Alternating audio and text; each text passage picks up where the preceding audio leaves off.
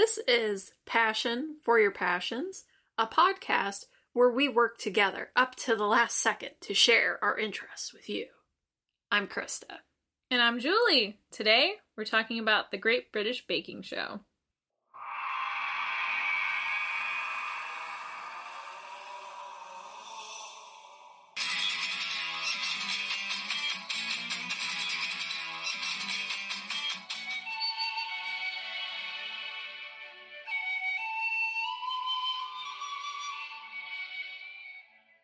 So, not to date our recording, but the first episode of the new Dexter series came out.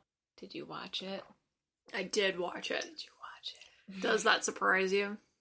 Did you watch it? I did. Okay. So we're gonna have a, Dex- a Dexter talk. Oh man, do we, want, do we want to talk about? Are you hopeful? Optimistic?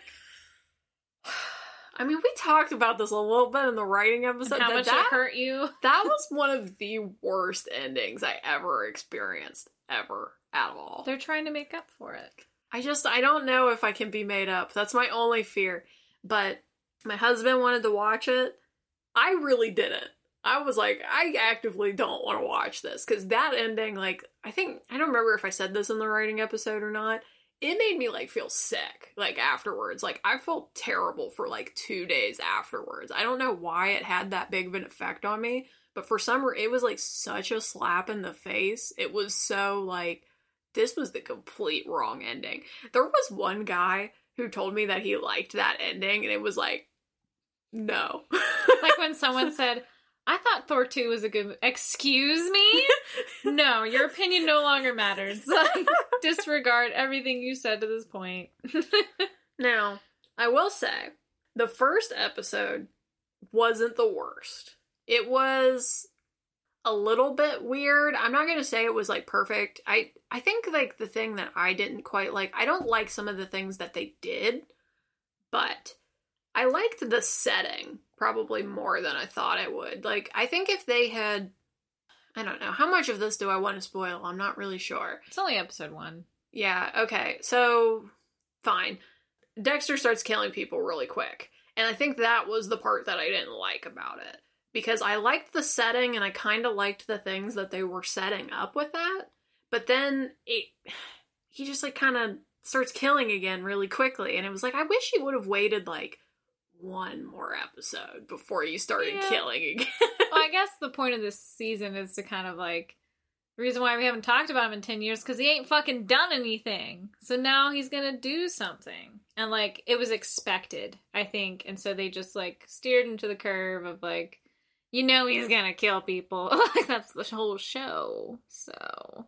I did like the setting a lot more than I thought I would. I don't know why. It's weird because we live in the land of the corn, but also we come we both come from like a rather small town. Uh and I don't really have very strong feelings about living in a small town, but then it's weird.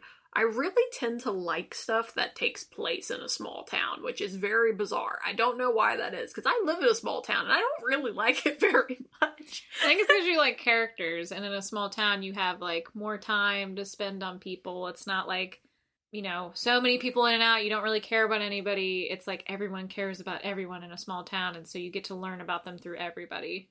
Yeah. So it's like that feeling of just knowing characters and liking them. And you also get all the quirks and the little tiny uh store that sells random crap and sells like three things. And Yeah. then, you know, the random uh bar that sells like three things. That everyone goes to after their shift. That doesn't really happen, I don't think. No, it doesn't. it kind of like some of it does. Like there are people from like our high school that frequent at a bar. None of these people are people we would enjoy the company of. So like the one that asked the ones who asked you all about your hooker problems. yeah, had a lot, lot to say about that. Just FYI, in case people are curious about this, this was because uh, during Nick Cage, Julie was posting a lot of quotes, and she was posting them without reference, and one of them had to do with a hooker, and people on Facebook were very concerned. Yeah. And some people weren't concerned. People were ready to bury a body for me, so that's nice to know. I did. I don't remember what movie it was, but I did post like a Nicolas Cage quote recently, and a few people were concerned. I had to be like, it's a fucking movie. What was the quote? I don't even remember. Hold on. That was. You're having a hard time. How in Zeus's butthole did you get out? That's how he says it. He's just like really calm. He goes, "So how in Zeus's butthole did you get out last time?" Like he gets like really animated. And I posted it, and people were like asking me a bunch of stuff. I'm like, "Go away! like it's a quote. Fuck off." I don't know why everybody gets so concerned about you. I don't Like that's know. their first reaction. Like it's just there's like so many other people would just post this stuff and like not even care. This isn't a meme. Is this a call for help, Julie? Like, no. it's basically a meme from me. Like, Without a picture. I'm sorry. yeah, it was because Sean Connery passed away, which I'm super sad about. Though also he like died peacefully at age 90. I feel like that's fine. Uh in his Bahama like beach house or whatever. So I watched The Rock because I was like I got to watch a Nicolas Cage movie today. It's got both of them in it. let's let's go. And it's my favorite Nicolas Cage movie. And it still is so far. fair. Of the good ones, I'll say. that. it's my favorite good one. fair. My favorite Okay. bad one's still Rage right now. I still fucking love Rage. Though, not to extend this cold opener anymore. Uh, I watched, obviously, like a dozen Nicolas Cage movies since our last recording. But my favorite bad one, otherwise, is um, Willy's Wonderland. Nicolas Cage doesn't say one word. He doesn't say a single word through this whole movie. And it's great. it's essentially Five Nights at Freddy's, except for Nicolas Cage is in God mode. and the whole movie is like they set him up to like clean this haunted animatronic like playset thing. And they're like, "We'll come get you in the morning, like, and we'll pay for your car and stuff." And he just nods and goes in. And so one of the animatrons tries to kill him, and he just destroys it, just absolutely destroys it. Doesn't say a word, and then he keeps cleaning. and that's like the whole thing with him. He cleans, plays pinball, murders animatronics, and drinks punch, and that is all he does through this whole movie. Wearing Why? because it's great. Why does this movie exist? it's so good. That's why. And then there's like a group of teenagers that like want to destroy it, and they're really serious. And like the one girl's like, "There's a guy in there. We have to get him out. Like I'm not gonna burn this place down while there's a guy in it." And he just like the, all the teenagers get murdered by the like animatrons, and then Nick Cage just like fucks them all up over time. And then he leaves with his car all like super cool cat and the last living teenager's like, I guess you're my dad now, and just leaves with him. so great. Not one word. Why does he also they- not talk? she even asks she's like, Do you not fucking talk? Are you stupid? And he just picks her up and puts her down. Like, not now, child. Like, he doesn't say a single word. I guess they couldn't afford it, and it's great. Oh my gosh. Okay, well, this is a good way for us to start talking about our topic, I guess. Because there's no natural segue from that. How do you, where do you go from there? We're talking about Great British Bake Off. That's what we decided because in one of the last episodes, we had a very, very, very long rant. So we figured we should probably extend this rant into a whole episode. Hello, Bakers. Welcome back to the tent. It's time for your technical challenge, and today it's been set for you by the lovely Prue. So our quarter-final technical challenge is Sussex Pond Pudding, a particular favourite of mine actually. This is not the prettiest pudding in the world, but it's sort of surprising because there's a whole lemon inside. Now, in the name of Zeus's butthole, On your marks, get set, bake! Right. So for all of you that didn't listen to that episode and don't or live under a rock, because I think it's like the most popular cooking show by now, um, other than maybe like Iron Chef. But Great British Baking Show is a baking show based in Britain. If you didn't pick all that up, um, I will tell. I think I mentioned it on another episode, but just a quick like little fun fact: the reason why it's called baking show in America is because the term Bake Off is owned by Pillsbury, and they couldn't use that name when they tra- like transferred it over to the American station. That's, that's pretty funny. yeah, because I, I was like, because I got confused by that when I was trying to watch like seasons we didn't have and stuff. yeah, that's why Pillsbury's why. But I mean, it's it's a very good show, and I mean, okay, that's a weird thing to just say about it up front, but it's very wholesome.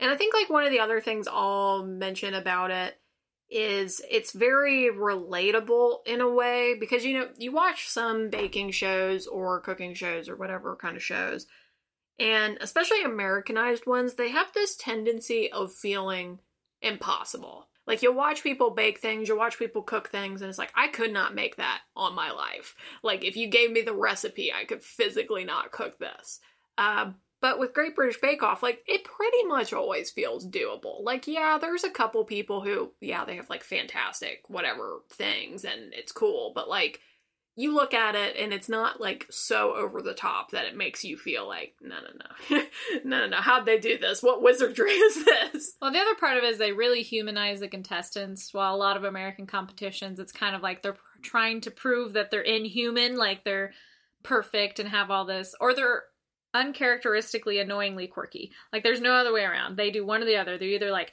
I have all these tattoos and I'm super deep and dark, but I love this vanilla cream. pie." Like it's like okay, M- pass, move along, or they're just hyper competitive. While in Great British Bake Off, you start to like the people. Like they're relatable. They struggle. They talk about their struggles. They're like, okay, don't panic, don't panic. Just open the door and look at your dessert. Like it's okay. Like they ha- they're very humanized, and I really appreciate that because that's something we're moving more towards in current TV, but it's been something that's been lacking for quite a while.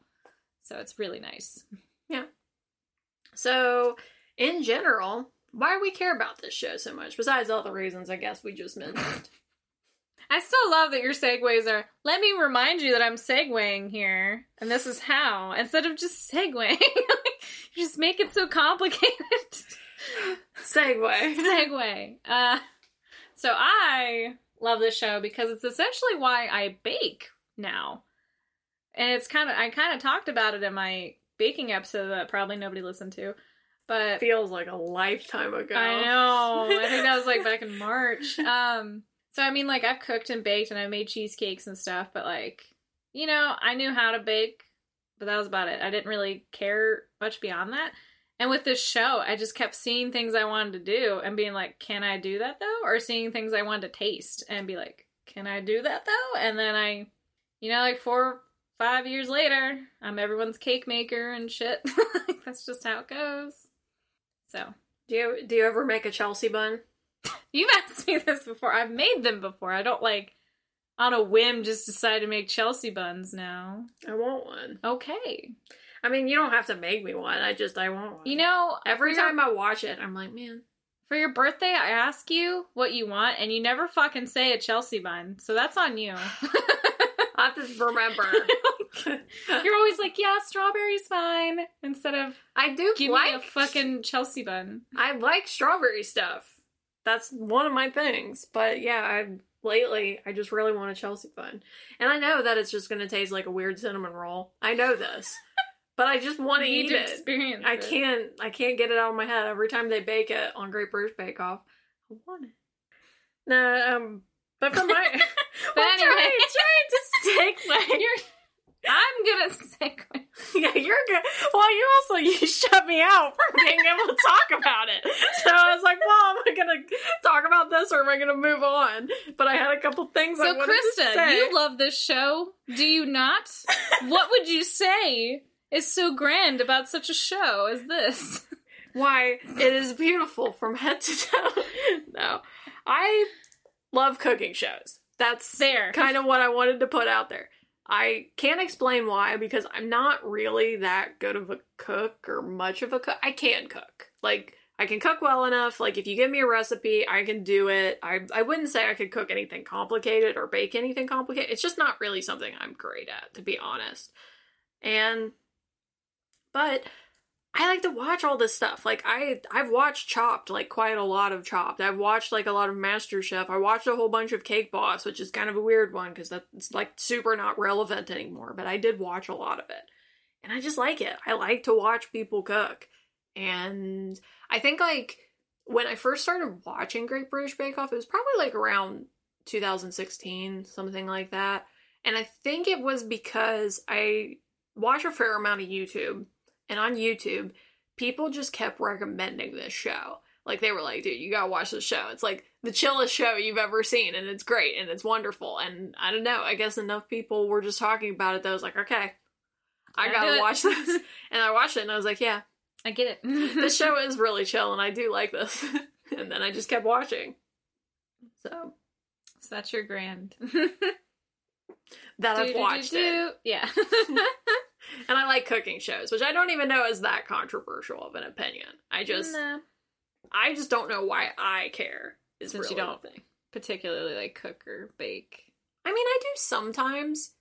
It's just not like an all the time thing for me. Like, I cook basically when I want to, and I bake basically when I want to. But it's not like I'm sitting here every single week, like, oh yeah, I gotta make this super awesome thing because it'll make me feel good about myself or whatever. Like, it's just like, whatever. If I want to make ramen, I'll make ramen. But like, it's not like I'm not gonna make ramen every week for three months until I make the perfect ramen. Like, I'm just not that kind of person. That's not me. I am all those things, so it's kind of funny. I'm like, are you attacking me right now? You're just like, I'm not the kind of person like I want to make that make feel good about myself. I do that, and you're like, I'm not the kind of person that's gonna make ramen every day for three weeks so they get the perfect. ra- I literally spent months doing this. like, why, why are you attacking me right now? I just want you to feel bad. Why? No, I I think it's cool that people do. I just I don't know why I'm not. I think it's probably because growing up like my mom didn't cook very much. So it's like not really something I think about doing. I mean, I do cook like on a daily basis. It's just like I'm not cooking complicated things when I'm cooking. I will cook complicated things generally when I want to. Well, the thing about cooking shows is it's a common thing for people to like even when they don't cook. And when you break it down, there are all different kinds of cooking shows but for whatever reason that you like them. But they're the comedy type ones that I fucking hate. Like Nailed It. Nailed It can suck my nads. I like I just hate that show. And then there's the ones that are like high stakes competition that like get your heart racing. It's kind of like a sport where people are like, who's going to get it this time? Like, what's going to happen? Mhm. And then there's the heartfelt ones. They're like, here's my kitchen. I'm Italian. I love Italian food. Let's let's go over that. It's so neat and clean, like every kitchen in the world. And that just gives you like that feeling of like, yes, the world is good because you're able to do this. like I couldn't, but I'm glad you're here. And the idea of that you could be better and you could be one of those people that does these things Yeah. with them. But then like the competition shows tend to be where I go because my cooking and baking levels are higher than most people. And so then like I want to watch Zumbo's Great Just Desserts because it's like top tier patissier nonsense. It's like not tangible for the average person. And then the reason why Great British Baking Show or Bake Off is so good for everybody and everybody loves it is because like you said like I think I could do that. Like a lot of the stuff they do, you'd be like, yeah, maybe I could do that. And then you love the people. So then you also get that homey feeling from those other shows where you're like, oh, I know this person, I know their kitchen. And then you get the competition aspect because you've got the judges, you've got like the people high stakes against each other, and there is occasionally I can only really think of one season that's like really prevalent. There's like a drama with the competition and stuff like that. So it kind of wraps it all into one. And then there's the occasional like crazy bake that you can't manage, like that lion bread thing. Like what the fuck even is that? Like who who would do this thing? So I think the reason why this show is so popular is because all these aspects of cooking shows it gets a little bit of all of them. Like it can capture any audience that would like anything to do with cooking. And another thing that I'll mention, which does kind of go on what you're saying, that I don't think we've mentioned so far, is that these people are specifically home bakers, which I think is something that isn't done as much in America. Like, I think typically when you're watching, American cooking shows or competition shows, they tend to be like professional bakers. Or every once in a while, they'll be like, oh yeah, they're a home baker, but it's like kind of looked down upon. Yeah, and they get kicked early. they Yeah. rarely make it very far. But these ones, like, they are specifically all home bakers every single time, all the time. Um, and that definitely makes it, in a way, feel more relatable. Like, like I was saying, in that way of like, yeah, I could do that. I could bake that. You know, if I just had the recipe and the time and this and that, because, you know, they feel like they're real people. And one of the things too that I even love about it is the diversity of people. And I know that that maybe sounds kind of strange, but like there is really a lot of diversity on there. And even in like the way of, you know, like you'll get like people you might expect, like kind of older grandma type characters, or like a gay guy who loves baking or something like that.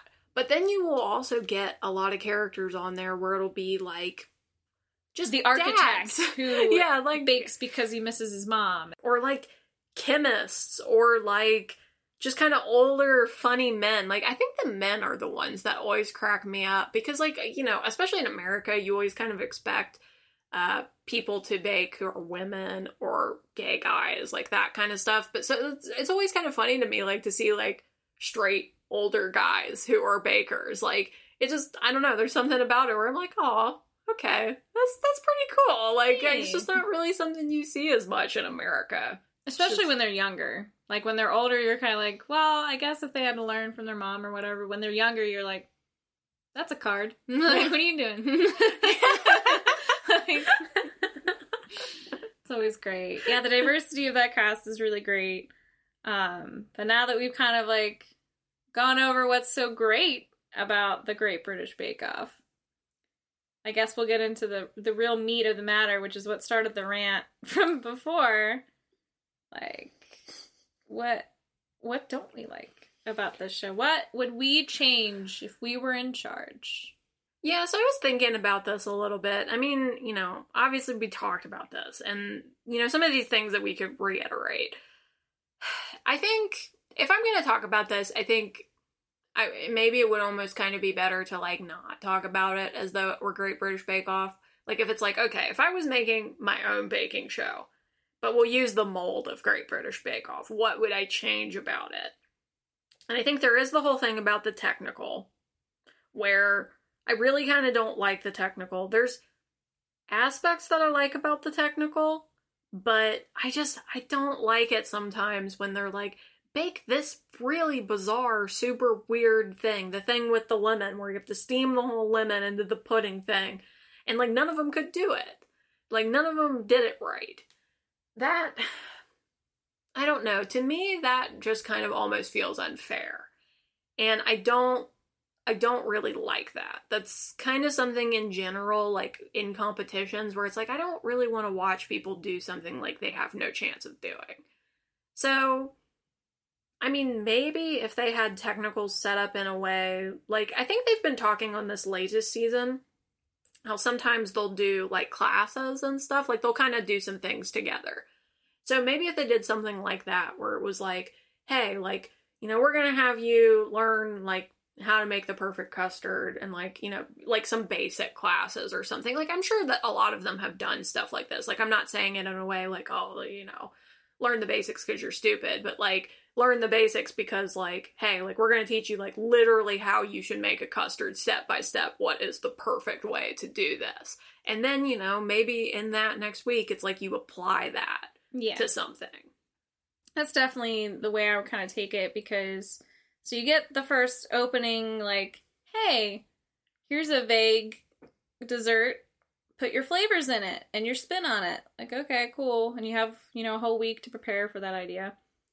The second one should incorporate an element like from that. Like it's something you would have learned by applying it to this first dessert, whatever it is. So if you're making like eclairs, that's a custard, that's a puff pastry and then the technical can be a specific dessert that uses one or the other of that and then makes it like more complicated or makes it to where like you have to know how that dough works because you just worked with it here's a different incident where you don't you're not prepared for it like it's just here it is that or they should take something that is inherently flawed tell them like here's a recipe figure out a better way to do this and then whoever has the best version of that wins. Like whatever. They could be as creative or not as creative as possible. If they want to make it what it is, but just do technically like better, like if it has like that lemon like that lemon thing could have been the perfect like make this edible. Like make this something people would want to make and eat. Like because it's not this. Like let's be square like it ain't this thing. So i think it'd be a lot better if they did either improve upon a recipe or yeah like hey last week we had you do all this shit do you remember can you do it and apply those skills to a different recipe that you didn't get to practice and that'd be a lot better way to be like, yeah, they're a great baker. Instead of, Yeah. what's this random thing you've never heard of? Try it with this vague recipe in a finite amount of time. Like, just, Yeah, because I mean, here's my thing. I don't know what it's like to be a professional baker or like, you know, a professional cook or this and that. I assume that they don't know how to just make all of this off the top of their head constantly. I mean, yeah, I'm sure some of the things they do enough all the time, whatever, they probably do, but like, I'm sure there's stuff they have to look up. I'm sure there's stuff that slips their mind, even if they've done it a fair. I mean, they can't, like, they cannot be making all of the foods that are possible to make all of the time. Like, I'm a chemist and like I have to look things up sometimes. Like, I'm just gonna put that out there. I'm sure there are people who are really smart. I, I I'm sure that it happens, but like, it just to me, technicals sometimes just seem unfair because it's like, look, like unless you've made this before, or unless for some reason you know how to do it, like you don't have a chance. Like, because there's times, and like they'll talk about this, like at times that they're doing technicals. Like, it's like you have to stir it a certain way. And it's like, okay, you know, maybe if you're familiar with that kind of dough, which again, if you've never heard of this thing before ever at all, how would you be familiar with that type of dough?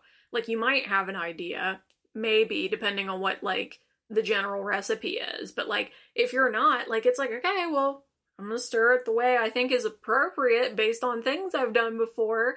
And then if it's wrong, it's like, well, yeah, you messed that up. And it's like, okay, is that fair? I don't. Well, see, this is why I like the improving recipe idea because I think they got this from something that I do as someone who bakes all the time. I will think of a recipe, be like, ah, I wonder if someone's done that, and like look it up. I will correct every single fucking recipe I read. I never follow a recipe. I always have adjustments, and I think that's the idea behind it is that you read it and knowing what you're trying to capture, you will change the technique. But the problem with the technicals is, yeah, there's just stuff that's like I've never even heard of this. How am I? How am I supposed to know what it's supposed to be? Like if mm-hmm. I look up a tiramisu cheesecake to see if someone made it.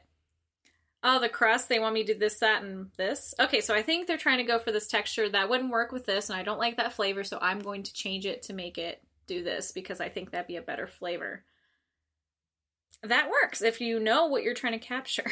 so they should either one, like, they could have Prue or Paul make it, have them taste it, and then try to make it. Like that would be a much better. They could see it, they could taste it. Okay, there's your recipe, go make it. That would be a lot smarter if they wanted to keep with the stupid crazy shit. or like I said, just improve upon something. Like what are you trying to do here? Use your skills, apply them and expand and make something better. It could even be like Paul's old recipes. Like, I already fixed this. I want to see what you would do to fix it. Like, they'd have so much material for that. Yeah, I think even just like showing them and having them eat it would be a good one because like just so at least you could even like see like what is it supposed to because like for some of them like they'll talk about that they're like I have no idea like what this is or you know and they have like all the instructions and you know they work their way through it and this and that but you know sometimes they do fine and that's good and you know cool on them but there are plenty of times where it's like all of them will fail the technical essentially and they're like okay well you're the best but like you didn't nobody did this right well, Zumbo's Just Desserts does the tasting thing. So, how that's formatted is he gives you a concept, you create a dessert based on the concept. Two weakest people go into the challenge mode, and they reveal Zumbo's creation. So, if he was in the competition, this is what he would have made. And then they get to taste it and then have to recreate it. And he gives them a vague recipe and a time limit. So that's kind of like if they applied that idea to the technical, they make a lot more sense. And like these people, they're technically home bakers. I say that loosely. Um, they technically don't have like a company or anything. Like they're not super professional. But I mean, they still get within marginal range, like a 7 out of 10 of this. It's usually just messy. Like they just don't finite the details, but I mean, it tastes like it's supposed to. Most of the layers are there. So yeah, I think if they either let them see and taste it or like I said, just fix a recipe, it would accomplish the same means. Yeah. Or even too, I do kind of think that that like almost like a class would be a good idea. Like something along the lines of like, you know, here is like literally how we think you make the perfect custard. And then, you know, in that technical, maybe you have to do something with custard. And it's like, how well did you actually learn how to do that? Mm-hmm. Did it come across well? And then, you know, if you didn't learn how to do it, then yeah, that does kind of say something on you rather than it being like, no, I've just never made this before. I didn't even know my- what it was. like, I don't know what I'm supposed to, I don't know how I was supposed to fold in the eggs. How should I know I had to steam it at 100 degrees forever? yeah. yeah. Yeah, because that's that is always the one that cracks me up is like when they're making stuff that's like a cookie or like a cake type of thing.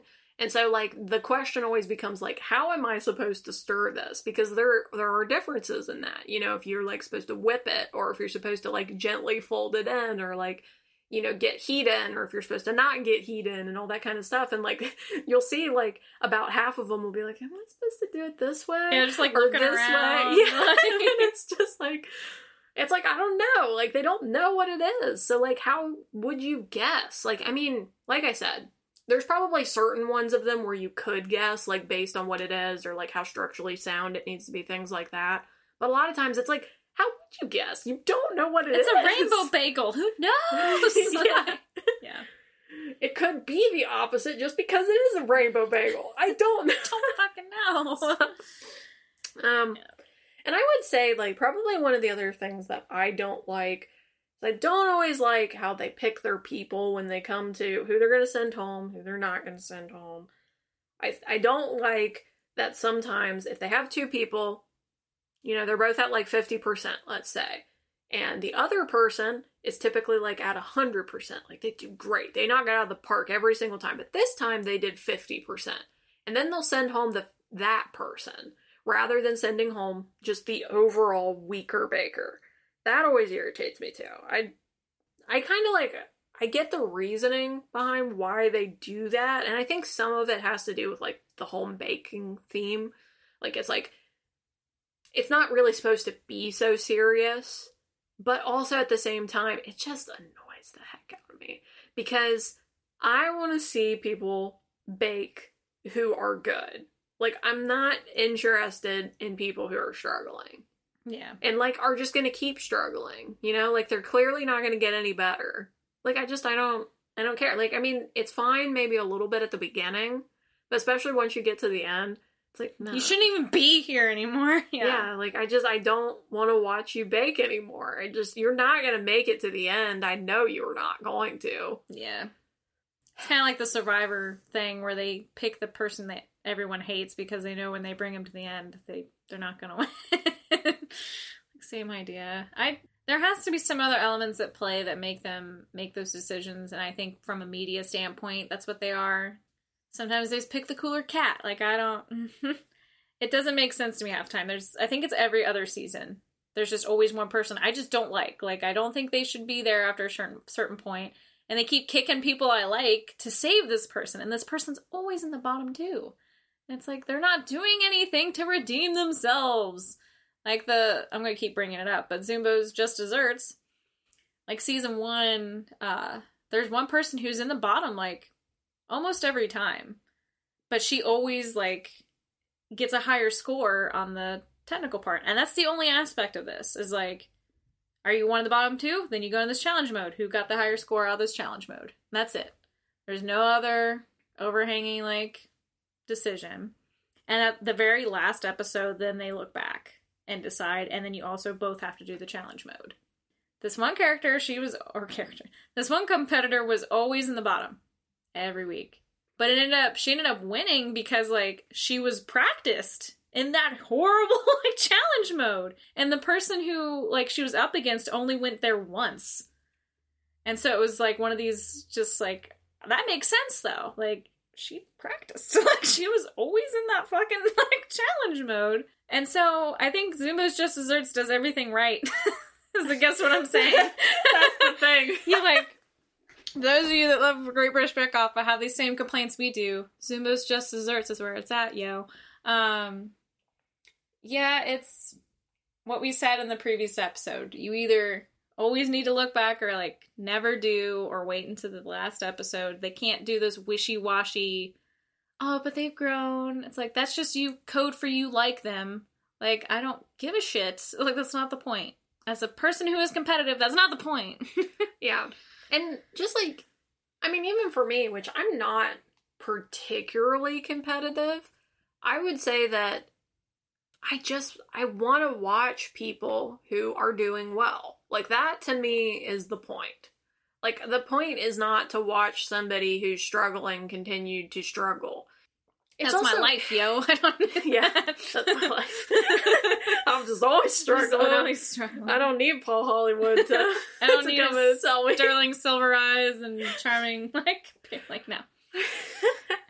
Always struggling. Um, you made me lose my train of thought. now I'm thinking now about you're Paul really Hollywood. struggling. he has that effect on people. No, I mean it might make sense if they applied some kind of like point system. That could be something that they could try to do. But man, it's like there really are just some times where it's like you really just should not have picked that person. Like I don't know why you picked that person. It's just so irritating. Yeah. It's always that one person I just hate. I'm like, why are you still here? Get rid of them. Because I usually don't. I mean, every now and again, I'll dislike someone that's good just because I'm like, you're so annoying. But rarely do I dislike good people. It's always the people I'm like, why are you still here? I shouldn't be seeing your stupid face anymore. You should be gone. Yeah, but then every once in a while, some of my least favorites make it to the finals, which is always very annoying to me because I'm like, I gotta vote for somebody else. I hope someone else win. you better not win. yeah, because I know that there was there was this one season where the girl was like a fitness girl, and Was she the one that got brought back on one of the later, like, reunion seasons? No. don't know. It's possible, but I don't remember. But she was like on the same season as that one Indian guy who was like very sad, but then he ended up winning. Oh, yeah. Yeah. Um, but man, like she just really frustrated. There was something about her that just like frustrated me the whole time. I think it was like the way that she talked was like a little bit mean. I was like, man, like I just really don't feel like you're in Edgy. spirit with this with the show. Well, then the other thing is too is like you know I always say this you you know when you have a cook they need to be a little bit fat. That's just a rule. I don't. wa- Excuse me. I don't like my cooks super skinny. I had this talk with someone because she was like, uh, never trust a skinny cook. And I was just like, okay, you're either calling me fat or a bad cook. Either way, I'm pissed. like, like, so what are we doing? Which piss am Which I? pissed am I right now? Look, I'm just saying, like the fitness bakers. I'm like, I hate it when they come in. They're like, I don't really like sugar, so I use all these substitutes. I'm like, get the fuck out of here. like, it's cool if you do that for your grandma. I don't care otherwise, though. Like, don't come into a fucking competition with that mentality. You will not win. yeah. And I mean, the other thing is too is I always get like hooked on the like baker dads, and they never win. yeah. Baker dads never win. It's like always like the architects or sometimes the grandmas or The youngest one. yeah, the youngest like- one who's like in school and like up and coming. yeah, super into it. So he's probably Yeah. just baking constantly. Yeah. that kind of stuff. But oh yeah, so the the last I was like, wait, where were we? well, the last thing that I would change, which this is this for me is kind of like if we were doing something that wasn't Great British Bake Off because I don't necessarily want to complain about Great British Bake Off particularly. It's got its flaws, but it does its thing. I get it. The one part of it that I've always been kind of confused about is so I get Paul Hollywood and Prue or Mary Berry, whatever. They don't really bother me. Oh, the, But the two comedic hosts, it is a little weird. I I like Noel. Um, I liked the two girls back when they had the original one. That was fun. I don't really remember their names now. Um, and I did like Sandi when she was there for a while. But like it's just it's odd. Like it's very I don't know if this is just kind of like more because it's British or what it is, but like this is just not the kind of thing you would see in an American show cuz like it's weird. You have these two people who are specifically professionals. They know what they're talking about, all that kind of stuff, and they're a little bit funny. But then you have these two people, they don't know anything about baking at all. That's like entirely the point, and they're just there to be funny. then- emotional support. Yeah. but then it's also like it's weird because there's two of them. I guess like I could understand it if there was one. I'm not quite sure I understand why there's two. It was always like they're just the, the emotional support, more or less. And like Zumbo's show, they have um the two judges, they have Zumbo and like his companion, and then they have just like a girl who just yells at people. But like she knows how to bake as well. so no, I don't understand why they're not somewhat adjacent to culinary. I do not get why they're usually comedians or just entertainers per se. Uh, I get their role though. They're just the emotional support because no one wants to see the baker have a complete breakdown. Like they're the ones that like keep an eye out and go and talk to them. But with this newer host, we both forgot his name apparently. That's with Noel. I don't like that with him, they've now added skits like mm. to the beginning. His name is Matt Lucas. Matt Lucas. So now that Matt's there, like, I don't like the skits. They're just too much. I'm like, this isn't your fucking show. Like, that's what I want to say. I'm just like, this isn't SNL. Fuck off. Like, it's a baking show. I'd rather them be more British and just show, like, the scenery like they used to. They used to show, like, the trees and they talk over it all gentle, like a British show. And it's like they're trying to make some comedy skit thing in the beginning. And I fucking hate it.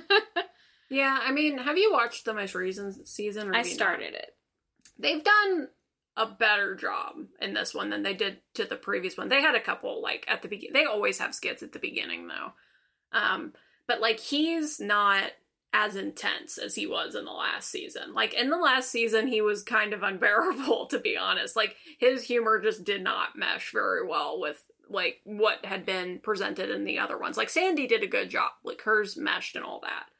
But I love Noel. I've always loved that comedian though. yeah, Noel, Noel is pretty good. Yeah. but I think like they've gotten him to tone down because like it's- it's a lot more like honestly his jokes are more like the way Noel is, and maybe like they don't always hit the same way because I I do like Noel, and so like I like his jokes and things. But like I would say it's like more in that style when he tells a joke, and so it's like it's not as intense. Okay.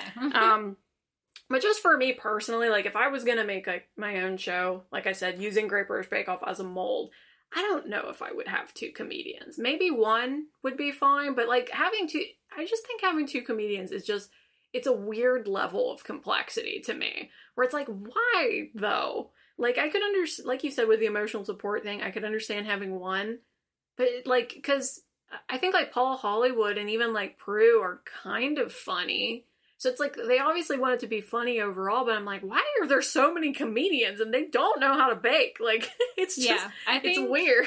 they should have like another baker and a comedian.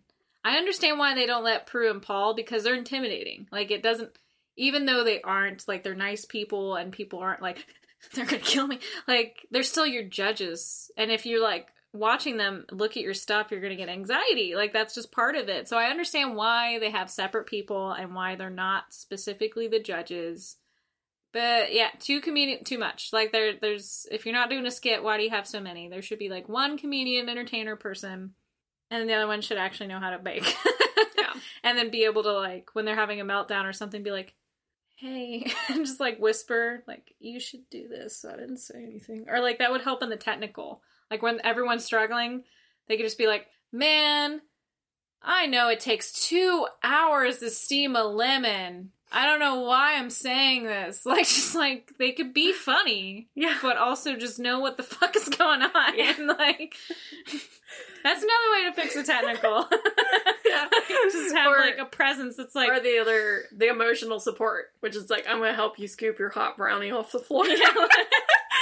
and we'll cry later. It's okay. we'll cry. feel like you know what the perfect degrees is for 20 minutes would be 415 i don't know why i just feel that in my heart right now like i just want them to like talk out loud to the comedian about this to like give pointers to the group Yeah, it's just that has been one that's just always been weird to me. But I will say one thing that I do really like about the show uh, that I would have in my fake Great British Bake Off show would be uh, Paul Hollywood just being randomly in the background, like staring off into Yeah. the distance. yeah that's Like, pretty great They're not talking about. He's not part of the scene. Like nothing is happening involved. He's just back there.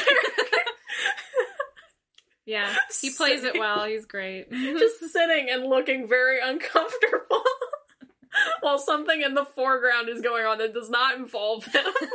Yeah that's pretty great i do miss mary berry sometimes i like prue a lot but i miss mary berry yeah, I hope that she's doing well. Yeah, she old. so it's Yeah. always kind of like, she okay? Like Yeah, with but- Maggie Smith, you're like, I assume they're okay because I'd hear if they weren't, but they're like really old. But I hope you're okay. I hope you're okay. No, I liked Mary Berry. I mean, I did like a lot about the original format. I understand why it changed, although it is kind of weird that like pretty much just Paul Hollywood stayed. Really, yeah. um but i mean yeah i do like prue prue's kind of funny i think i like her more now than i did when she was first there she's kind of like grown into it and it makes more sense now because when she was first there she kind of didn't really add a lot Mhm. like i think it was probably because she was uncomfortable so she didn't she didn't talk very much yeah. it was like the paul hollywood show and the prue's And just kind of like, here but i Support. But I will say, in like the recent season, I think they were talking about how she's like 80. I think that's what they said. I'm like, man, you look good for 80. Yeah, she looks more like she's 50. Yeah. Like, So, damn lady. I don't know. Keep eat some eating that- cakes. Keep eating that lemon pie thing. you know, that weird lemon pudding thing. That was always. I'm never going to get over that. no, apparently not. Steam a whole lemon and then just eat it. What the fuck? She said it was good, but I'm like, you old though. I'm like, man, I can't imagine that this tastes like more than dish soap, but okay. It's like when old people give you cherry candy and you're like, this tastes like cough medicine. They're like, this is what candy used to be. It's like, it's not anymore. We've progressed. What do you want me to do? Go back to the I depression? don't want this. Like, no one wants this. I mean, yeah, maybe if I was eating kale for a month, Like, it would be nothing else.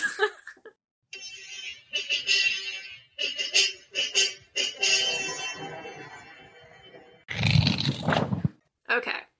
So for this story time, this is going to kind of be a dual story time to an extent because what I want to talk about today is I want to talk about injuries during theater, both mentally and physically. So one of these stories does involve Julie. we were both so we were both involved in this, and this is what is typically dubbed for us as the worst day ever. I I don't even remember what musical or play this was. Was this for a Christmas Carol? It would have had to have been. No, it was like between. We were doing it for like one of the stage plays. Okay. We were cleaning up for the musical, I think. So this must have been Jeez, I can't remember the name of that play because I didn't like it very much. It was a weird one. Because at the place where we went to school, we mainly did comedies, but every once in a while we would do a serious play. And this was a serious play, but like it wasn't very good, to be honest. It was like a mystery or something, but the mystery was kind of stupid. And I just, I just remember not liking that play. But anyway, for whatever reason, it was decided upon Julie and I as freshmen that we had to put up lights. And I don't remember how many we had to do. For some reason, I don't remember it being a lot. Like maybe it was like one or two or something. It was one on each side Okay. of the stairway. So two. But it was like the most stressful thing we've ever had to do. And that is it sounds like I'm being dramatic, but I would say that this these lights were somewhere in the like 50 pound, maybe a little bit more than that range. Like they're big. Like it probably like, you know, like this the size of your stomach and the full weight of like metal and, you know, light equipment and all that kind of stuff. And so essentially what we had to do I can't did we have to take a light down first and then put one Yeah. up? So we Okay. had to like we had to take it down, get it adjusted, and then go bring it back up. And this is on a stairway. So we're on a ladder on a stairway, so it's not even holding a 50 pound light that's worth more money than we've ever spent in our lifetime. And we have to one arm because we have to steady the fucking ladder, one arm adjust it, like, and throw it up while Yeah. not trying to kill the other one. and it's like flippy too you had to like put it in a certain way so like it wasn't like straightforward to put it on there you had to like hold it It was on a clamp, and you had to like adjust the clamp and like tweak it and move it with your one hand. yeah so it was like really heavy you had to put it in a specific position and then like twist it or screw something in or whatever to get it on there. And like you didn't even feel confident about it once it was there because like it didn't feel like it should stay. So you'd like put it on there and you're like i hope i did this right. Somebody trusted me with like, this. hope it doesn't fall on show night and kill someone's grandma. Like, yeah. because it's not it's was high up. Like it wasn't like you know oh we had to get a ladder because we're short. No it was like high up in the fucking stage room. Yeah, like 10 feet, something like that. yeah Like high enough that we had to use a ladder for Mhm. sure. Like not a tall a tall guy could not have done this. Like Yeah. you had we to had to go to the top of a ladder while the other one held it was like are you okay Please don't kill me. please don't drop the light on me i can't catch or avoid if you throw this on me, I'm just gonna die. i'm just gonna get knocked out and be gone he will have to call 911. and then your ladder will fall and then you will die on top of me And I really hope that our teacher is fine with that. Which apparently he was. Yeah, no one wanted to do this for obvious reasons, but I don't still don't understand why they would ever trust anyone to do that. I don't know why they trusted us to do We're the most ridiculous pair of people. and still it was because like we said we had to do it twice at least twice i i think it was just twice oh, and it was just so str- like both times like i think we did it the first time and it was just like i want to do this again Tap out. yeah. like that was so frightening and then it was like well we said that we were so we might as well just do We have it to do it. Well, I think we talked ourselves into it because we're like, we're never doing this again. This is our one. Like, if anyone asks us, be like, no, I did that already. Not doing it again. you know and the weird thing was is i don't think anybody ever did ask me No, to do it again. I don't think anyone ever did it again. Like, I think they just wait for some patsies like every five years or so to like be ignorant enough to do it for them, and they just compensate the rest of the time. Well, so that was the first one, and luckily that was only a mental injury, a mental scarring. The other one that I want to talk about is where we did our theater, we did actually build our sets. I think we've talked about this slightly before. Like we built the Seussical set, and you know, we built uh Beauty and the Beast set. And you know, it was this always this kind of cool thing that we did. We build it by hand, be able to make it, you know, whatever we wanted it to look like, this and that. I mean, I won't say it was like super good. Like, you know, we The triangles were interesting. Other than that, we you know we're 14 to 18 year olds with some adults yeah. part of what was difficult though about this was one putting it up especially when it was something we would build these things over and over and over and over again. And so after a while they would get worn down. The nails would or the screws wouldn't work as well you know this and that. So that became hard. Uh, just even like screwing things in became difficult. But then there was also putting it away.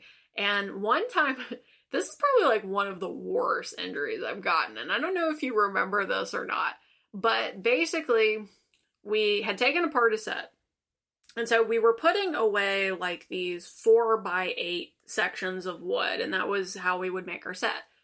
And so I was having somebody help me, and what we would typically try to do was like to push them together and then like lean them against something. So whoever was helping me, I had it there and I don't think I was like fully prepared. So they pushed it against the wall and then I slammed my finger in between like the pallet and the wall. And basically, my finger from my knuckle to the tip of my finger turned purple. Like, and it was bad. Yeah. like a horrible purple. And then the other thing too that was really weird about it is it was hot. Like I remember that. Like it was like this is not good. Something, Something is wrong. I didn't go to the hospital or anything, so I don't know what that says about me. I'm turning. I think it still moved, which was part of the reason why I was like, okay, I just gave myself a really weird bruise. But that was that was really painful. well, if you've learned anything from my stories, we don't go to the hospital. Are you dying? No. Move on. well, except for the time I cut myself with a pizza knife. Yeah. But I think that that was just because they were afraid that I wasn't going to be able to use my hand anymore. But I still can use my hand, so it's fine. And Everything's even, fine, people. Even after I smashed my finger and turned it purple, I still did theater. Although to be fair, I think that show was one of the last ones I did. so I don't know if it's correlative, but it might be. it's a thing that happened. I was like, you know what? This is uh this is how I'm gonna end this. you know what? Purple finger out. So my whole point with this story is theater is dangerous. Theater will hurt you one way or another, emotionally or physically. physically. Look, like if you gotta change a light, Just I- say no. Just don't do it. or don't have 14 year olds do it because it's traumatic. 14 year old girls whose combined weight was like 200 pounds. Okay, like this Yeah. is. this is not. And they were heavy. They were heavy. It's scary. like over half our goddamn weight. what are you supposed to do? yeah. I didn't think about it like that. I'm like, how much did we even weigh back then? Yeah. Like, that's like more than half our weight. We're bouncing on a fucking ladder. I know, that's why I was saying if we dropped these stupid things, we would have killed each other. and I don't know why they let us do that. Oh my gosh, our school, and it's so funny. Like, some of the things, like, our school wouldn't let us do, and then some of the things that they would. It's just, it's mind boggling. Like, I always thought it was so funny because our one musical teacher, like, he wouldn't let us do Grease because he's like, Grease is too horny. And which is fair, it is probably too horny. But then, like, there was all these other shows he wouldn't let us do for like similar reasons. And then it's like, but then you'll let me pick up this light and go put it up like 10 feet from the ground and it weighs about half of me. My friend's down there just barely holding on to this ladder. and I could kill her. And you're fine with that. But you're worried about horniness. I mean, if that's not the American school system, I don't know what is. And to be Death? fair, or possible horniness. to be fair, Grease is not that horny. No. Like, it's kind of horny. Okay, like, look, I'm not like gonna say it's not. Babette's hornier. Yeah. And I was Babette. You were Babette. There are okay, there are some moments in Grease for sure. Like a girl gets knocked up, like but like we all know. Yeah. It's not a secret. There's pregnant girls in our school. We can have her play it. Full what a what a way. yeah, what a way. I got to be the pregnant girl in the play because I was pregnant. Yeah, like I got the part, mom. Cause I'm gonna be a mom. Okay, guys. Well, we kind of fucked up, but here we are, ready to end this episode because our last little section is uh the future we'll get better at segues. in I- next year, I guess. 2022. Maybe Why we'll, would you jinx us like that? Maybe we'll buy a Segway. Seg no. Segways are supposed to be natural. That's why when you focus on them, they get bad. Yeah, just like in real life when you're actually on a Segway, it's supposed to be natural. That's Except for- how I naturally move. Except for the guy who What? invented the? Segway, rode it off a cliff and died. I didn't know that. That's great. Yeah. He was one. he was trying to to show how responsive the stopping was, Wow. Yeah. and he rode it off a cliff, and he died. Can you imagine being the people in that crowd? like you're watching, you're like, I'm never gonna I have to go on return my Segway. Like, I just watched the inventor of the Segway die. like Those like thirty to forty people are probably scarred for life. that's a beautiful story though. I'll show you its stopping power right now. Fuck. like what are his thoughts as he's going down? Probably Like- regretting every single life choice Like, he ever had. I mean, you know you're probably gonna die. So like I just want to understand where his thoughts would be. Like they'd probably be on the Segway. Would he be trying to fix it on his way down? Like he seems like that confident kind of guy. He's like, okay, I know exactly what went wrong. It was up, out. Last thought. Done. I'm pretty sure it would just be like, oh fuck. Well, like I'm trying to think of all my near death experiences and what like my last thoughts are and stuff. They're usually pretty aggressive in problem solving, so I feel like as an inventor he'd be the same way. like, like I'm trying to like fix the problem even though it's already happened. Like that's where I'm at mentally. So that's why I'm like, is he in the same boat? Like would it be like, oh I know what happened? So we're just not going to talk about Great British Bake Off. That's how we're going to end this. Is just talking about the Segue. Like Okay. Last so to part. segue real quick, uh last part of Great British Bake Off. Okay. My prediction. I want Giuseppe to win. I just now I just want Giuseppe to win because it's an Adventure Time. There's like a character called Giuseppe, and it's like the weirdest episode. Okay. I'm for Giuseppe now. I don't even remember which one that is. I'm still so early that like everyone's the same kind of. he's like kind of older. Like I would say he's probably in his 40s and he's got grayish curly hair and he's Italian. Oh, I do know Giuseppe. I like Giuseppe. Yeah, he's probably my He's your favorite. dad guy. Yeah, like you. He's not gonna win, is he? He's doing really well, actually. So, I Yeah. mean, there's him, and there's also like the German guy. His name's Jurgen.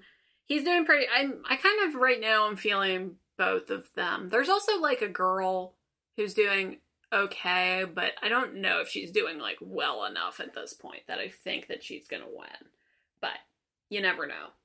She's kind of like mid pack for me right now. But Giuseppe's. Giuseppe's. That's Well, who I predict who's gonna win. So With our we'll next see. episode, we'll have to say like Giuseppe. But we can't give anything away, I guess. So it's kind of hard. Well, we'll see what. By the time this comes out, it might be over. Well, yeah, but we still don't want to ruin it for anybody that's like behind. Yeah. So So we'll we'll try to give you signals of like. So Giuseppe's um did a good job. did it. he was great and all, you know, at the thing. Time to get baked. That's different message, different message. We're too goody two shoes. We don't really associate those messages properly because we don't do anything fun. We don't do anything. That happens to me all the time. I'll just say something, and people look at me. I'm like, "Oh, right, that's what you hoodlums refer to as this." I'm I'm basically 80 years old. I don't. That's not how I think of it. That's what you hoodlums refer to as the weed leaf. yeah, the weed, the Mary Jane, as it were. the weed leaf day. That green Japanese maple thing. Like it always looks like a Japanese maple to me for a half a second. I'm like, nope, weed. Why you got maple leaf? Oh, All right, weed. weed. I'm in a lot of groups that apparently have a lot of like stoners, and so they'll post like their bongs all the time. And I'm like, that's such beautiful glasswork. Oh right, it's a uh. bong. Whoops. I'm impressed, but I like. I think it's a cup oh. for half a second. I'm like, oh, it's a bong. I'm an old lady. this was Passion for Your Passions with Julie. and Krista, where we talked about the Great British Bake Off.